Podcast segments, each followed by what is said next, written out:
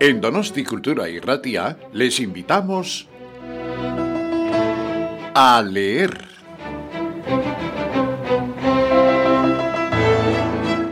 Les doy la bienvenida, amigas, amigos, a esta nueva entrega de A leer, siempre fijándonos en los grandes escritores que han cultivado el relato breve.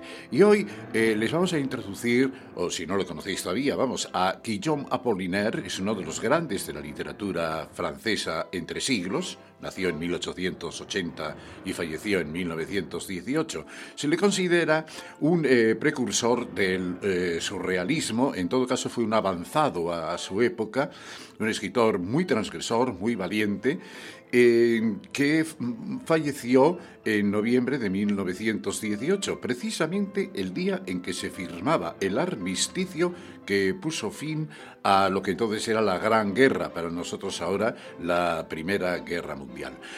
Eh, os voy a leer un, relato muy breve de Guillaume Apollinaire. Os, adelanto que es mm, muy terrorífico, mm, que tiene un final muy contundente, muy demoledor, sin concesiones. En fin, ya, ya os iréis dando cuenta a medida que, lo vaya leyendo.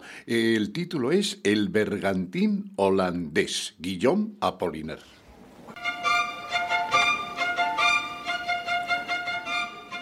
El bergantín holandés Alman regresaba de Java cargado de especias y otros productos preciosos. Hizo escala en Southampton y se les dio permiso a los marineros para que descendieran a tierra.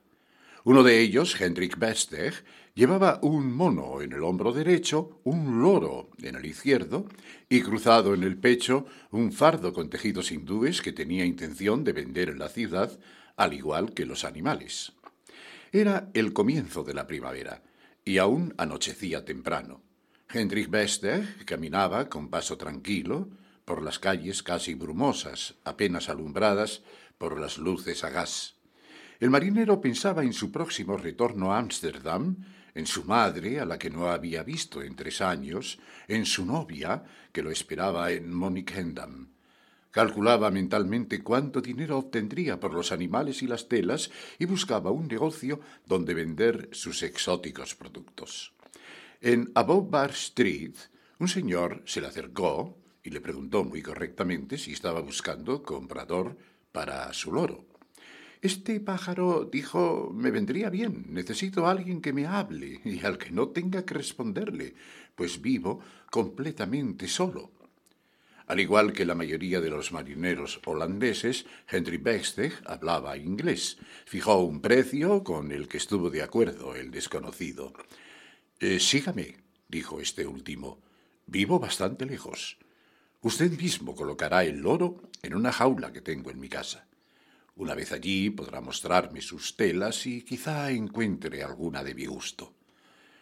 Feliz por la oportunidad, Henry Besteg siguió al caballero, a quien, con la esperanza de vendérselo, eh, también le alabó el mono, que pertenecía, según él, a una raza muy rara, cuyos ejemplares soportan bien el clima de Inglaterra y se encariñan mucho con su amo.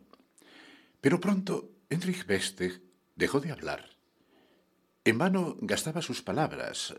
El desconocido no sólo no le contestaba, sino que ni siquiera parecía escucharlo.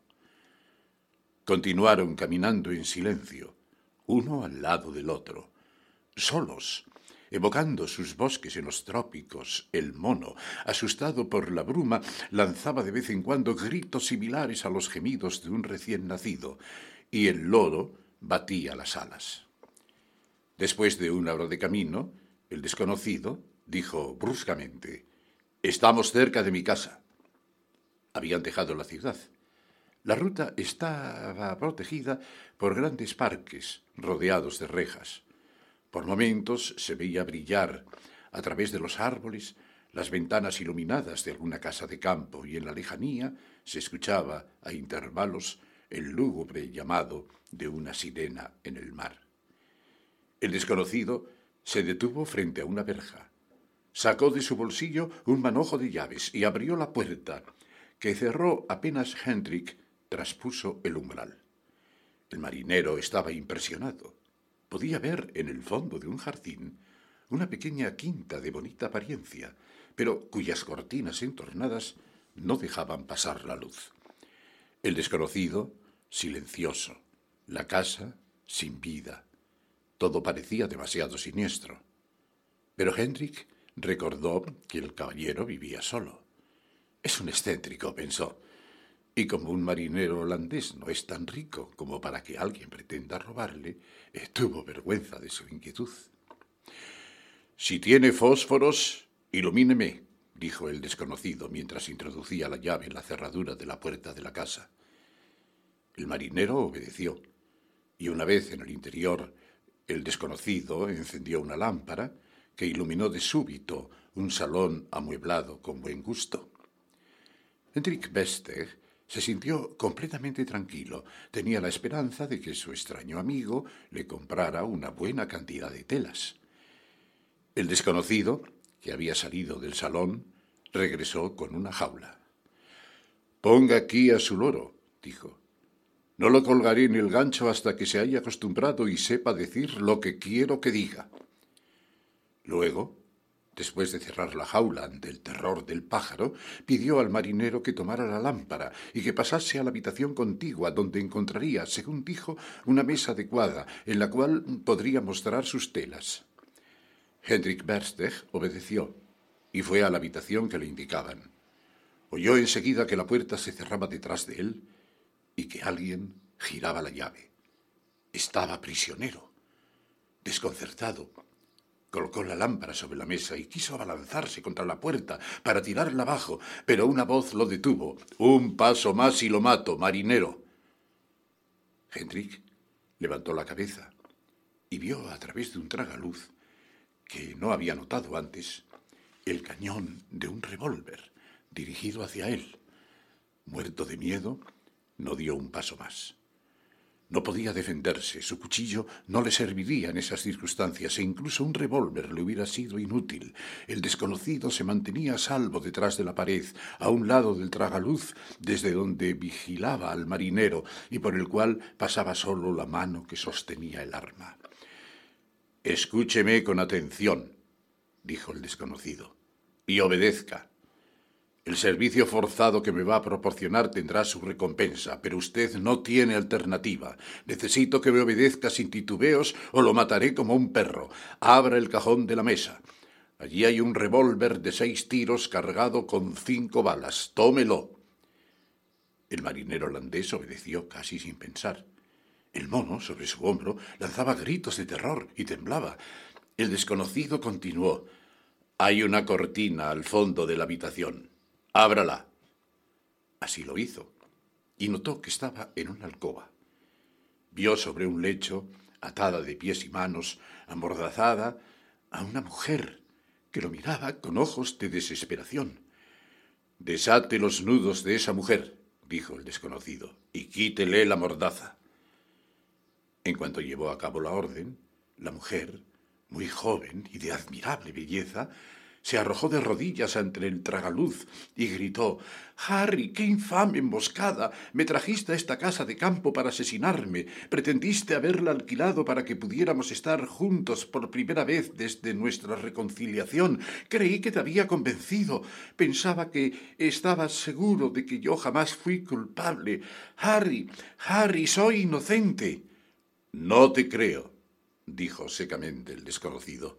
Harry, soy inocente repitió la joven mujer con voz ahogada. Esas serán tus últimas palabras. Las tendré presentes. Me las repetiré durante toda la vida. La voz le tembló un poco al desconocido, pero pronto recuperó su firmeza. Porque aún te amo, agregó.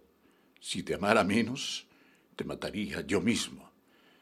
Pero eso me sería imposible porque te amo. Ahora, marinero, si antes de que cuente hasta diez no le ha disparado una bala en la cabeza a esa mujer, caerá muerto a sus pies. Uno, dos, tres. Y antes de, de que el desconocido tuviera tiempo de contar hasta cuatro, Hendrik Enloquecido, disparó a la mujer que aún de rodillas lo miraba fijamente. Ella cayó de cara contra el piso. La bala le había entrado por la frente. En ese mismo instante un destello de fuego proveniente del tragaluz hirió al marinero en la sien derecha. Este se desplomó sobre la mesa, al tiempo que el mono, lanzando gritos agudos de espanto, se escondía dentro de su chaquetón. Al día siguiente, algunos caminantes que habían escuchado gritos extraños procedentes de una casa de campo en las afueras de Southampton, llamaron a la policía, que no tardó en llegar para forzar las puertas. Encontraron los cadáveres de la joven dama y el marinero. El mono, saltando bruscamente del chaquetón de su amo, se arrojó sobre la cara de uno de los policías. Todos se asustaron de manera tal que, dando unos pasos hacia atrás, lo mataron a tiros antes de que se atreviera a hacerlo de nuevo. La justicia hizo el informe. Parecía evidente que el marinero había matado a la dama y se había suicidado después. Sin embargo, las circunstancias del drama parecían misteriosas. Los cuerpos fueron identificados sin problemas y todos se preguntaron cómo Lady Fingal, esposa de un par de Inglaterra, había estado sola en una casa de campo alejada con un marinero recién llegado a Southampton apenas el día anterior. El propietario de la casa no pudo dar ninguna información que aclarara el asunto. El lugar había sido alquilado ocho días antes de los sucesos por un tal Collins de Manchester, a quien por otro lado no fue posible encontrar. El tal Collins llevaba anteojos y tenía una larga barba roja, tal vez falsa.